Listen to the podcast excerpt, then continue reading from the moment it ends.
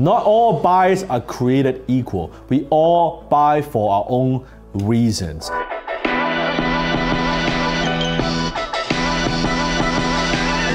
Hi, this is Dan Lockett. Welcome. Dan has been educating and inspiring individuals, entrepreneurs, and leaders for decades. He's helped millions of people to move past the mental barriers that were holding them back from stepping into their power to become a better version of themselves and live a kick ass life. I know this firsthand as I'm Jenny, Dan's wife. And here's your host, Dan Lok. In any sales situation, there are four common buyer types that you're likely to face. And contrary to most old sales methods, you cannot sell to each of them the same way. Instead, watch this episode to discover Dan's breakdown of the four most common buyer types in sales and how to sell to them using these unique and different sales secrets and strategies. Not all buyers are created equal. We all buy for our own reasons. So, one of the biggest mistakes that we could make as a salesperson, as a closer, as an entrepreneur is we treat them all the same way. So, today I'm to teach you the four most common types of buyers, the four buyers types, and also how to sell them. And how do you communicate value differently when you sell to different types of buyers? The first type of buyer I want to talk about is cheap buyers. Yep, you know the ones I'm talking about. Comment below if you've ever done business with or dealt with a cheap buyer. So, what do they want? They want a good price. They buy based on price, not so much on value. They want a, a good deal, right? They want a discount. They want a, a bundle of things for a low price. These are the buyers that usually they would clip coupons. They're looking at online, they're looking for like the deal of the week, a deal of the day, right? Sometimes these are the buyers who end up buying a bunch of stuff that they don't need simply because it's a good deal. So when you're selling to these type of buyers, knowing that you need to structure your offer, what you do, that seems like a good deal. You know, sometimes in retail, in the retail world, during Christmas time, right, they have you know, Boxing Day sale, or they have a lot of these like special sales that are happening. Well, if you know how retail works, a lot of time before Christmas, they actually mark up the price, right? So let's say an item is $50, they'll mark it up as $80, then they'll do a big discount. It's like, oh, half off, it's only 40 bucks. Actually, before it was only $50. But they mark it up so that it looks like, wow, that's a very good price. So cheap buyers, they end up buying a bunch of stuff that they may not need, but they like the thrill, right? They enjoy chasing a good deal. That's how they get the satisfactions. So when you are communicating with them, don't just focus on, hey, this is so good, or this product is far superior than everybody else. Because if you're talking to them that way, in their minds, well, then it must be overpriced, or this must be expensive. They want to know, how is this a good deal? Tell me why this is a great deal and also instill urgency why they need to get this right now right? You've only got so many of these left right? Limited quantity right? They are motivated by that. So when you're dealing with cheap buyer that's what you do. And then you have what i call difficult buyers right? Well very easy. They are damn difficult. It is very very difficult to please difficult buyers that those are the ones that doesn't matter what you do, sometimes you give them a lot of information, but they just don't pull the trigger. They don't buy. Doesn't matter you go the extra mile, you you visit them multiple times, they still don't buy, right? And they're always challenging you, right? Understand that difficult buyers, they like a good fight. They want to fight with you. Like they almost like to them the whole buying thing, it, it doesn't interest them that much. They are much more interested in making your life like a living hell, right? How many of you have customers like that? Comment below, right? You deal with buyers that are that are just extremely difficult. They were very, very, very difficult to begin with. Even after then they become a customer, they are still very difficult to maintain.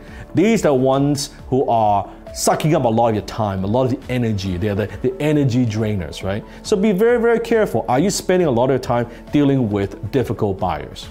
And then you have what I call sophisticated buyers. Now, sophisticated buyers, they're very, very different. They buy based on value, but they also they're very smart, right? They they do the research. They are the type of buyers who do a lot of research, maybe online, talk to different people before they commit to a major purchase, right? They know what they're getting themselves into. So when you're dealing with a sophisticated buyer, what you don't want to do is do a lot of telling. You don't want to tell them, hey, you need this and you want this and you should get this. No, let them come to their own conclusions. What you could do is provide information, right? Provide information, being as a professional, right? Being a professional, provide information that they need and say, hey, okay, you're looking for this. And they love the fact that when you tell them what your product won't do, because that builds trust. Tell them, hey, our product's good, but just so you know, it won't do these things. Or even better yet, what are some of the flaws about your product? So for sophisticated buyer, they know no product is perfect. So when you tell them what your product won't do, it builds a lot of trust. Also tell them, hey, you know what? This is a little bit more expensive than what you're used to, or we charge more than our competitors because of this. Also, make sure that when you're dealing with a sophisticated buyer, you stay away from the typical sales tactics where you're very pushy, you're like pushing them to buy. They do not like that. You need to give them some space. You need to give them some some room so that they can make the decisions on their own. Does that make sense? And then you have what I call affluent buyers. Now, affluent buyers, they rarely buy based on functions they are wealthy and they have the financial resources to, to buy almost whatever they want. Now, when you are dealing with affluent buyers, let me give you a perfect example. They buy feelings, emotions, they also buy convenience. Chances are, with an affluent buyer, you need to think about how you can make his or her life a little bit easier. So, example, I buy suits from Harry Rosen. So the the sales rep that works with me that he does a lot of things that goes extra mile that helps me save time. So example i when i go in there he already has a lot of the items that he has select ahead of time. So i go in i don't need to waste time to browse through the entire store. He already knows what are some of my preferences so when I choose a lot of things, okay, great, we measure, here's my measurement, I want these shirts, all that it's done, and when it's done, I pay, here's my credit card on file, and sometimes he would just use my credit card with my permission, and then he would deliver with the suits, the shirts, whatever I need to the concierge, so I don't even need to go to the store. Now, that is going the extra mile, that is selling convenience. Affluent buyers, they hate inconvenience, right? They want luxury they want status. Sometimes they buy things because of status, right? No one needs a $300 umbrella. If you watch my videos on that, the Pasotti umbrella, you don't need a 300 no one needs an umbrella. Umbrella's function is to make sure you don't get wet, right? But you're buying it for other reasons. I'm buying it for other reasons because I like it. I like the look and feel. I like the quality. Now, but the quality is it 10 times better than a $30 umbrella? Probably not, right? So understand what motivates a cheap buyer does not motivate an affluent buyer. When you're sitting down across the table, face to face, belly to belly, you're talking to an affluent buyer and you tell the buyer, hey, this is a very good deal. This is very cheap. You're gonna save a whole bunch of money. It's an instant turn off. I don't want something cheap, I want the best, right? It's very different. You want a good deal, you want the best, I want the best. In fact, sometimes when you're talking to the fluent buyer, you want to communicate this is like this is expensive. This is not for everyone, right? And most people probably will not appreciate the, the beauty of this, but maybe you will. And then from the affluent buyer's perspective, it's like, yeah, of course I will, right?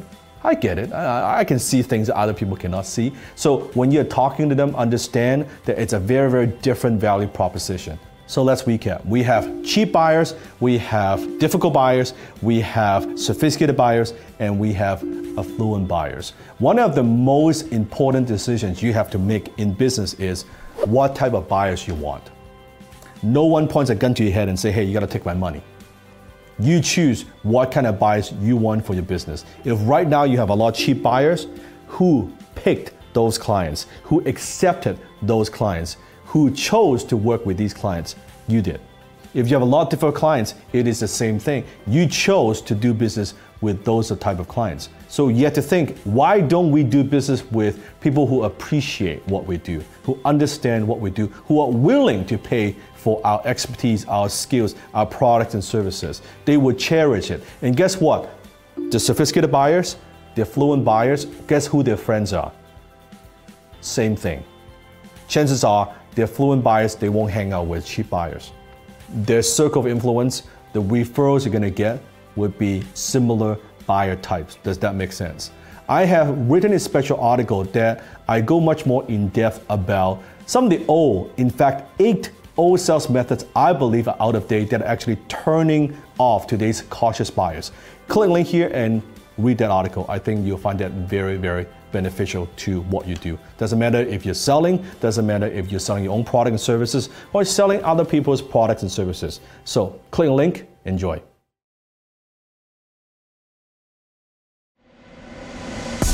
That's it for today's episode of The Dan Lok Show. Head over to thedanlokshow.com and be sure to subscribe to the show on iTunes. You are guaranteed to expand your thinking, your network, and your network. So be sure to subscribe to the show today. Dan also has a gift for you. Go to www.danlokshow.com because there are bonuses when you subscribe.